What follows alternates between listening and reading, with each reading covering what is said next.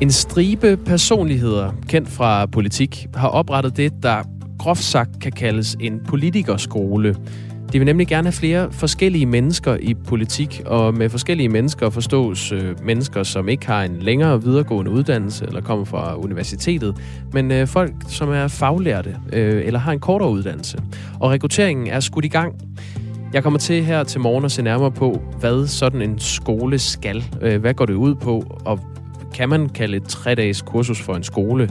Og hvad er behovet for det? Og det øh, er noget, jeg går ombord i lige om lidt her i programmet. Den her hvide støj, du hører, det er lyden af formand for repræsentanternes hus i USA, Nancy Pelosi's officielle fly, som ruller ind på landingsplanen i Taiwans største by, Taipei, i går sidst på eftermiddagen øh, dansk tid. Reaktionen fra Kina kom hurtigt. Det er et øh, ret kontroversielt besøg, det her. Kort tid efter Pelosi var landet, fløj kinesiske kampfly angiveligt gennem øh, taiwansk luftrum. Og senere meddelte Kina, at de som øh, respons nu vil begynde missiltests ud for Taiwans østkyst og iværksætte en stor militæroperation allerede torsdag. Hvorfor er det så kontroversielt, det her besøg, og hvad kan det komme til at betyde for øh, forholdet mellem USA og Kina? Det øh, kan du høre mere om her i programmet klokken kvart i syv. Det bliver også en morgen med øh, abekopper, faldende befolkningstal i Rusland og øh, mikrobryggeriers mulige død her på programmet. Velkommen indenfor til Radio 4 Morgen. Jeg sender frem til klokken 9, og jeg hedder Jakob Grosen. Nummeret herind er 1424, hvis du har lyst til at sende en besked direkte til mig. Ja, tilbage er der bare at sige, øh, det bliver en rigtig god morgen. Er du øh, faglært eller ufaglært, ikke akademiker, måske endda med anden etnisk baggrund end dansk, så er du en mangelvare i dansk politik. Og det vil en øh, ny gruppe kendte politiske ansigter nu gøre op med. De har oprettet øh, det politiske akademi under hatten flere forskellige mennesker i politik, altså en, øh, en decideret politikerskole. Det danske demokrati er nemlig under pres, for der er alt for mange af de samme typer på eksempelvis Christiansborg uden erhvervserfaring, lyder argumentet fra øh, folkene bag det politiske akademi. Karina Kosiara Pedersen er lektor i øh, statskundskab på Københavns Universitet og øh, partiforsker. Godmorgen. Godmorgen. Hvis jeg nu øh, starter med at sige etnisk dansk mand, øh, 45 plus, med en længere videregående uddannelse, er det så en rammende karakteristik af en øh, folkevalgt politiker her i Danmark? Ja, det er det. Hvorfor er der så mange af dem? Ja, det er dem, der, øh, kan man sige, har domineret systemet helt fra start. Ikke? Altså, øh, kvinderne havde ikke valgret til starten, og der var også nogle aldersbegrænsninger og så videre. Så det er, øh, ja, det er øh, danske øh, mænd af en, øh, af en vis alder, der, øh, der dominerer det politiske system. Der har været en fokus på at få, øh, få kvinder ind, øh, og på tværs af det politiske spektrum har man også lagt vægt på, øh, på nogle andre ting, der er specielt partier til venstre for midten, der øh, har, øh, har lagt vægt på også at få kandidater med anden etnisk baggrund og flere, altså begge køn repræsenteret, eller alle køn repræsenteret osv. Øh, til højre midten har man måske lagt, mere, lagt vægt på nogle andre øh, ting, blandt andet om at få ikke kun kan man sige, offentlig ansat, men også at få selvstændig politik osv. Så, videre. så på tværs af politiske spektrum, der har partierne lagt øh, vægt på lidt forskellige karakteristika, øh, udover selvfølgelig, at det skal være gode, øh, kompetente politikere, de stiller op.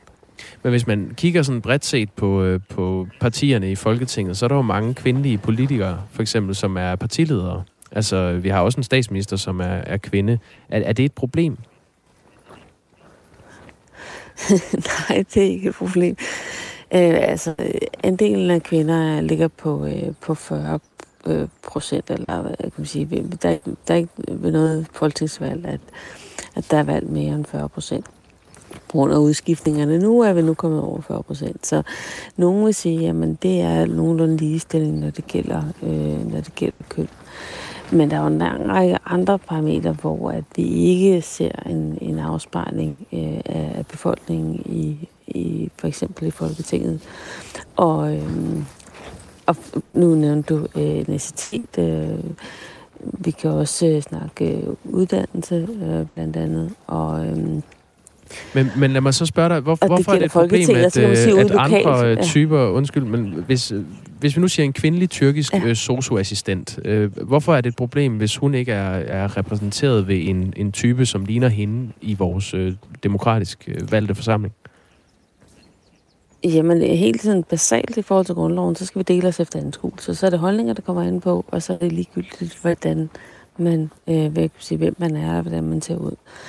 Øh, partierne sikrer, at vi kan dele os efter anskuelserne.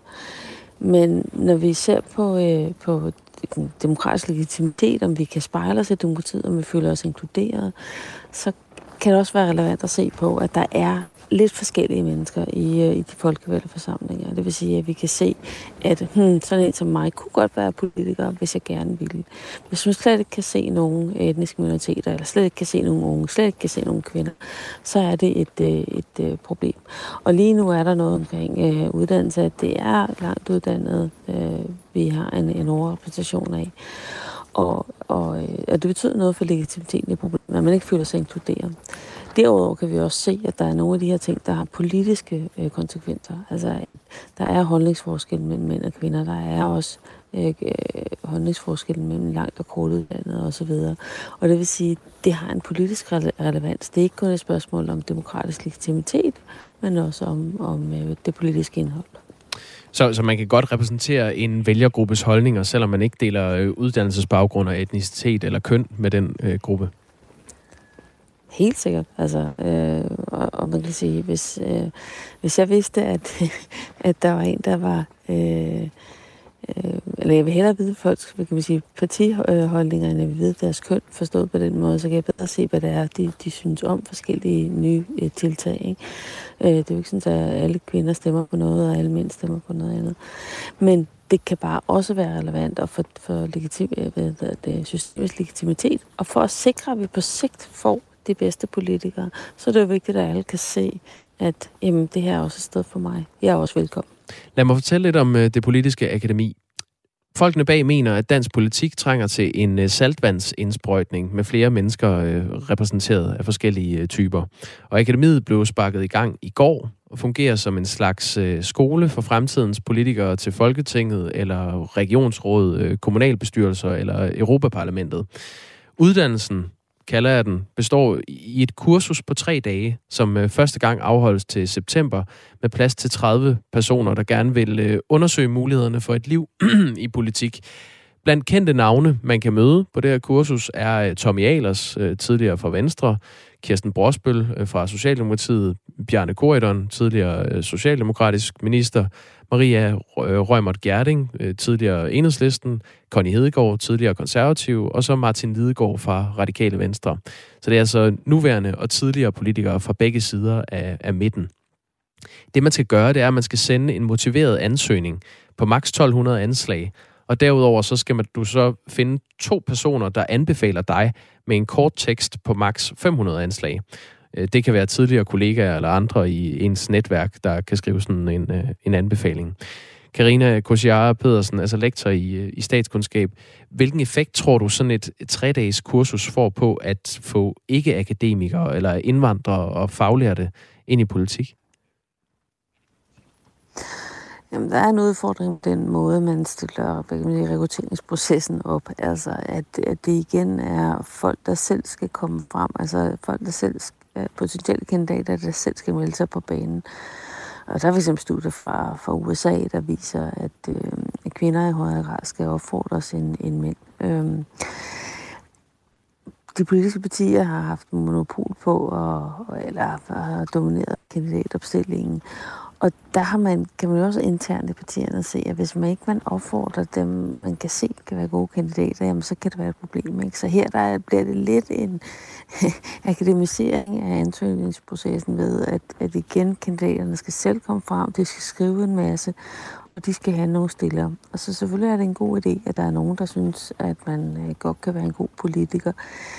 Man skal også tænke lidt over, øh, hvem det er, man nemmest øh, får til at skrive en motiveret ansøgning på, på maks 1200 anslag. Ikke? Selvfølgelig skal man kunne skrive øh, flot, når man er motiveret, når man er i politik, og man skal kunne læse mm. øh, ret meget, øh, både som kommunalbestyrelsesmedlem og parlament- eller folketingsmedlem. Øh, så, så der er, så, det er selvfølgelig nogle evner, men der, der er også andre ting, man skal. Ikke? Altså, man skal også kunne øh, kommunikere med, med offentligheden og få gode idéer og så videre. Og nogle af de potentielle kan man sige, evner, øh, udviklingspotentialer, ser man ikke, øh, jeg kan sige, bliver der måske ikke så, lagt så meget vægt på. Øh, så, så det med, at, at det bliver skriftlighed og ikke lave en video eller gøre et eller andet andet, øh, det, det betyder jo, at, øh, at der er i hvert fald nogen, der måske siger, nej, det, det er så ikke noget for mig. Mm. Karina Kosjara Pedersen, øh, tak fordi du var med. Velbekomme. Lektor i statskundskab på Københavns Universitet og partiforsker.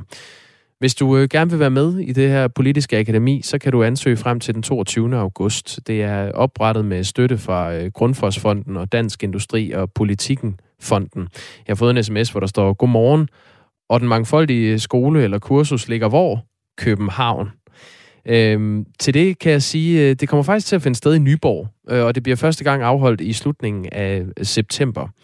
Jeg er ikke færdig med at tale om det politiske akademi her til morgen. Jeg kommer til at tale med øh, forpersonen for akademiet, Martin Lidegaard, også kendt som folketingsmedlem for Radikale Venstre. Det bliver øh, klokken øh, lidt over syv. Og det er i øvrigt også et emne, der bliver taget op i dagens udgave af Ring til Radio 4 klokken 9.05. Lige nu er klokken kvart i syv. I går, cirka klokken 10 minutter i 5, om eftermiddagen dansk tid steg Nancy Pelosi, øh, formand for repræsentanternes hus i USA, ud på landingsbanen i Taipei i Taiwan, øh, Taiwans største by.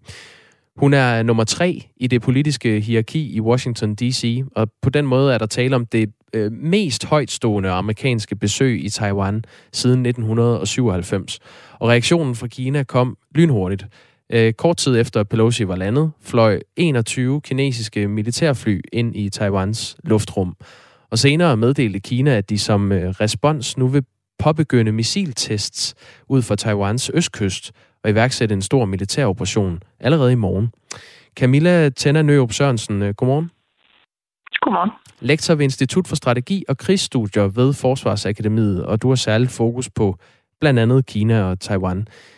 Hvorfor er det, at det her besøg er så kontroversielt? Det er fordi, at, øh, at Kina ser jo Taiwan som, øh, som en ikke selvstændig stat, altså som en del af Kina. Men øh, Taiwan har reelt øh, siden øh, afslutningen af borgerkrigen i 1949 fungeret som et selvstændigt stat. Og USA har det her meget komplekse forhold til Taiwan, hvor de på den ene side anerkender Kinas et-Kina-princip, altså anerkender, at Kina ser Taiwan som en del af Kina, men på den anden side har fastholdt øh, et, øh, et, et politiske og militære relationer til Taiwan, og har ligesom det her med, at at i, ifølge en indrigspolitisk amerikansk lov, den såkaldte Taiwan Relations Act, så er enhver siden amerikansk præsident forpligtet til at sikre Thailand evnen til at forsvare sig selv. Og det er så blevet udøvet meget forskelligt øh, øh, hen over årene. Øh, men der har altid været en eller anden form for, ja, der har været nogle restriktioner på, hvor højtstående øh, øh, amerikanske politiske og sådan øh, embedsmænd, der, der, der besøgte Taiwan, øh, og også den anden vej, hvor højstående taiwanske politikere og embedsmænd, der besøgte USA. Mm. Men de restriktioner er gradvis, øh, ja, øh, gradvist mindsket, hvis ikke helt fjernet øh, de senere år. Det ser kineserne jo som en, som en gradvis underminering, en gradvis fjernelse øh, øh af det, det amerikanske anerkendelse øh, øh af Kinas et Kina positioner altså den amerikanske et-Kina-politik. Øh, og derfor, øh, altså, og som, som du er inde på, så er det, der, det her øh, Pelosi's besøg det mest øh, højstående besøg, vi har haft siden, siden 97. Og i 97 var konteksten en helt anden. Der havde vi et helt andet forhold mellem Kina og USA, et helt andet Kina. Øh, I dag har vi i forvejen et meget, meget anspændt forhold mellem Kina og USA, så det kommer også i konteksten af øh, en meget høj grad af mistillid og, og spænding mellem Kina og USA. Så derfor bliver det her virkelig opfattet som, som, øh, som en stor provokation øh, fra kinesisk side, og som tegn på, at, øh, at USA øh, bevæger sig væk fra det, der er helt grundlæggende i, i forhold mellem Kina og USA, netop at USA accepterer, at Taiwan er en del af Kina. Hvordan ser du på den reaktion, Kina allerede er kommet med? jeg synes, den øh, indtil videre er meget forventelig. Altså, de spiller jo ligesom på, på, alle, øh, på alle områder. Øh, både kan man sige, at de har allerede indført øh, begrænsninger på taiwansk eksport øh, til Kina, særligt af fødevare- og landbrugsprodukter. Det er en ret stor del af, mit, af, af Taiwans eksport til Kina, som står for cirka 30 procent af, af Taiwans samlede eksport. Øh, så det kan ramme ret hårdt. De er også øh, forlydende om her til morgen, at øh, de begynder at sætte begrænsninger på, hvad Kina eksporterer til Taiwan. Og det synes at være meget målrettet, altså Øh, målrettede øh, grupper af grupper i, øh, i, i, i Taiwans økonomi, der er meget stærke støtter til det nuværende regerende parti, altså DPP. Øh, så, så de synes at, at, at være meget målrettede økonomiske reaktioner, øh, eller modfonds, eller modreaktioner. Politisk, øh, jamen altså, der øh, vil vi se, at, øh, og det er allerede kommet, ikke, at de forsøger at, øh, at begrænse skaden, kan man sige, altså undgå, at det her er noget, der kan få andre lande til at tænke på også at opgradere deres politiske og, og diplomatiske relationer til Taiwan er ud med meget hårde øh, advarsler. Og så er der militært, som du er inde på, og de militære reaktioner er indtil videre øh, relativt begrænsede og meget forventelige reaktioner. Ikke? Øh, øh, både i forhold til, at der jo i forvejen var en stor kinesisk øh, militærøvelse i gang i det her område, og den har de så øh, fortsat har skruet lidt op for, for, for nogle af aktiviteterne, kommer tættere på Taiwan, både med fly og skibe. Og så har de så annonceret, at de vil holde den her store øh, missiløvelse.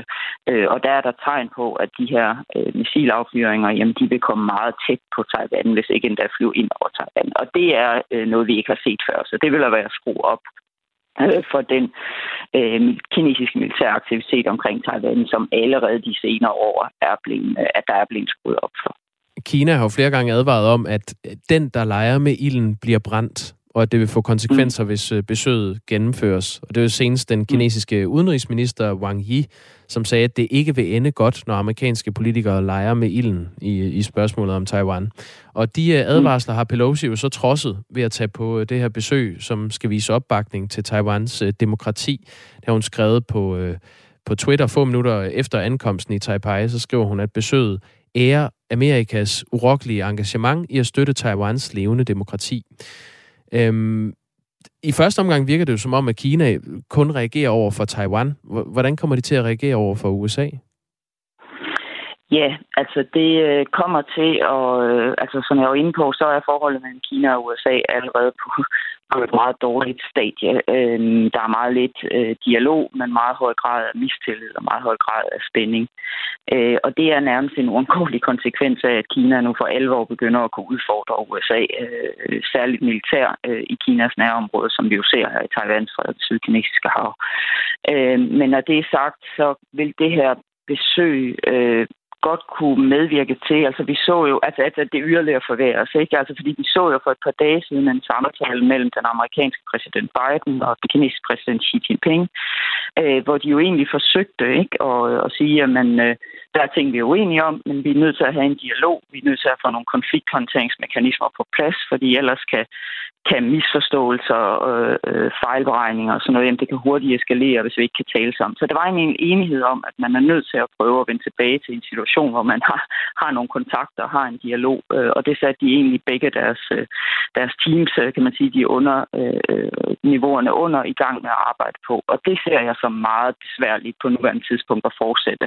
Altså så det kommer til at betyde, at de små skridt, vi så, øh, øh, der var på det her møde, eller den her samtale mellem, mellem præsident Biden Biden og præsident Xi, øh, om at nu skulle man altså have nogle konflikthåndteringsmekanismer på plads. Øh, man skulle have samarbejde, hvor man havde en fælles interesse i at samarbejde.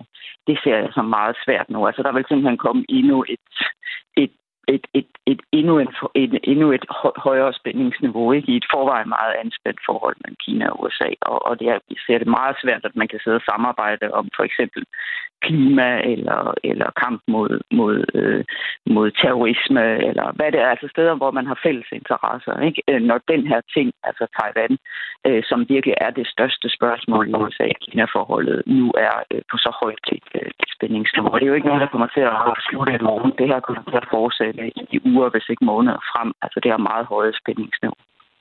Så nåede det fra Camilla Tænder Nørup Sørensen, som er lektor ved Institut for Strategi og Krigsstudier ved Forsvarsakademiet og har særligt fokus på den her region.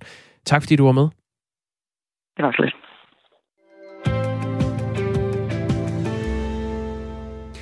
For første gang i dansk vejrhistorie har en vejrmodel regnet sig frem til, at vi øh, inden for de næste uger kan få temperaturer op mod 40 grader i Danmark. Værvært på TV2, Andreas Nyholm, kalder det for meget opsigtsvækkende og skræmmende, men der er også et vigtigt forbehold, der skal tages. Ja, det er dansk vejrhistorie, at vi ser, at prognoser kan levere øh, temperaturer på 40 grader over dansk område. Jeg har fulgt med i, i vejret i ja, 20-25 år, i hvert fald 15 år professionelt som, som meteorolog, og jeg har aldrig set et vejrkort, der viser 40 grader over Danmark. Så det var simpelthen, man kan sige, en professionel øh, forbavselse over, at der lige pludselig stod 40 grader over dansk område. Det er om 13 dage, prognoserne havde det, altså først den 15. august, så det er højst, højst usandsynligt. Det er vigtigt at understrege. Det er ikke noget, vi meteorologer forventer kommer til at ske, at vi får 40 grader den 15. august. Fordi det, det er en mulighed i modellen, så modellen den, den viser mulige scenarier i fremtiden. De første dage er ret sikre, og så ved I også, at vejrudsigten bliver mere usikker, når vi kommer frem til sådan dag 5, 6, 7. Og når vi så er helt frem til dag 13 i det her tilfælde, jamen så er det selvfølgelig ikke sikkert, at det bliver det, men det er en rigtig god model, som viser et muligt scenarie. Det er så langt frem i fremtiden, at det lige så godt kan blive et andet scenarie, men bare det, at modellen kan vise, at der kan laves 40 grader over Danmark, det er, er skræmmende og ikke noget, man har set før i, i dansk vejrhistorie. Og selvom man øh, godt har vidst, at temperaturerne stiger og stiger, så kommer den her prognose tidligere, end værvært Andreas Nyholm havde forventet. Det kommer lidt hurtigere, end, end vi havde forventet. Altså, øh, jeg, jeg, jeg husker, at bare for et år siden modtog vi fra DMI's øh, Klimacenter et, øh, en, en lille skriv om sårbare vejrrekorder i Danmark, og der var den her øh, højeste temperatur, som er registreret i Danmark på 36,4 fra 1975. Den stod faktisk ikke som det, man kalder en sårbar rekord. Altså, DMI forventede ikke, at Dansk Klimacenter øh, øh, forventede faktisk ikke, at, at det var en rekord, som, som ville falde lige med det første. Selvfølgelig kunne den godt falde, men det var ikke en, en af dem, der ligesom var sårbar, som de definerede det. Så man kan sige, der, der er sket meget med, med de hedebølger, vi har set i Europa bare de sidste 2, 3, 4 år, hvor vi et par gange har set 40 grader op gennem Mellem-Europa, op gennem Tyskland. Nu så vi så lige pludselig 40 grader i Storbritannien. Det så vi her den øh, 19. Juli, hvis jeg ikke husker øh, forkert. Der så vi altså 40 grader flere steder i, i Storbritannien. Der har man aldrig set 40 grader før. Og øh, så så vi altså også over 40 grader i Hamburg. Det ligger 150 km fra Danmark. Så vi er altså lige pludselig fået skubbet den virkelighed, vi måske troede lå en ja, 50-100 år fremme. Jamen, den, den ser vi er ikke usandsynlig. Der er ingen, der siger, at vi får 40 grader her inden for de kommende 5, 10, 15 år, men det er ikke usandsynligt. Vi ser nu, en prognose kan levere 40 grader over dansk område, og vi har set faktuelt, at der er blevet målt over 40 grader 150 km fra dansk grænse. Ifølge TV2's værvært Andreas Nyholm kan der ikke være tvivl om, at de meget høje temperaturer skyldes klimaforandringerne. For det danske klima, som vi kender det, er ikke indrettet til så ekstrem varme.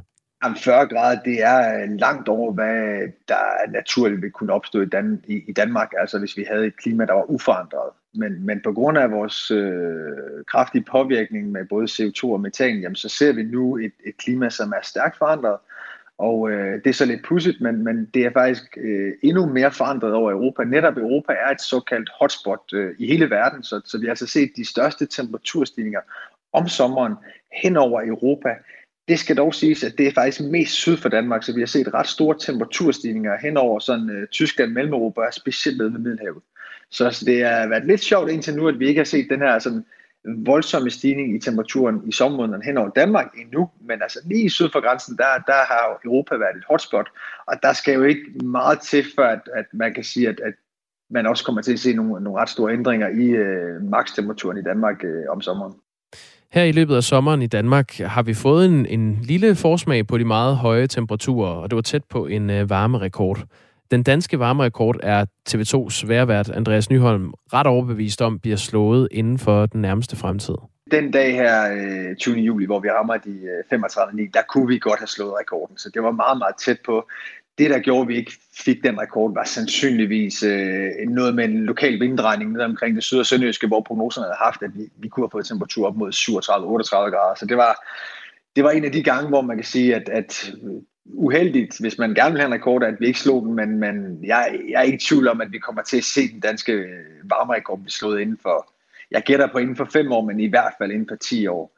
Og jeg har faktisk også i flere år sagt, at jeg forventer, at vi rammer 40 grader inden, inden 2050. Så, så i mange levetid vil vi komme til at se øh, de 40 grader i Danmark. Det, det er jeg ret sikker på. Men med den hastighed, det, det sker, specielt hen over Europa i sommermåneden, så, så er jeg svært ved at forestille mig, at vi ikke kommer til at se en, øh, en, en, en ret kraftig øgning i vores maksimum temperatur. Det siger TV2's værvært Andreas Nyholm. Radio 4 undersøger afslørende fortællinger, du kan tage med på sommerferie. Hun ringede simpelthen igen og igen og igen, og det var, det var simpelthen dagligt. Og de stiller spørgsmål, er du blevet troet, så er svaret jo altså ja. Lyt til serierne Løgn og Morfin, Borgmesterens Søstre og Det Kirurgiske Eksperiment i vores app. Jeg følte mig lidt som en forsøgskanin. Ja, moral, det har hun ikke meget af. Radio 4 taler med Danmark. Min gode kollega Thomas Sand står og tripper med et uh, nyhedsoverblik her klokken 7. På den anden side af det taler jeg med Martin Lidegaard, tidligere minister, folketingsmedlem for Radikale Venstre og altså forperson for det politiske akademi, den nye politikerskole. Klokken er 7.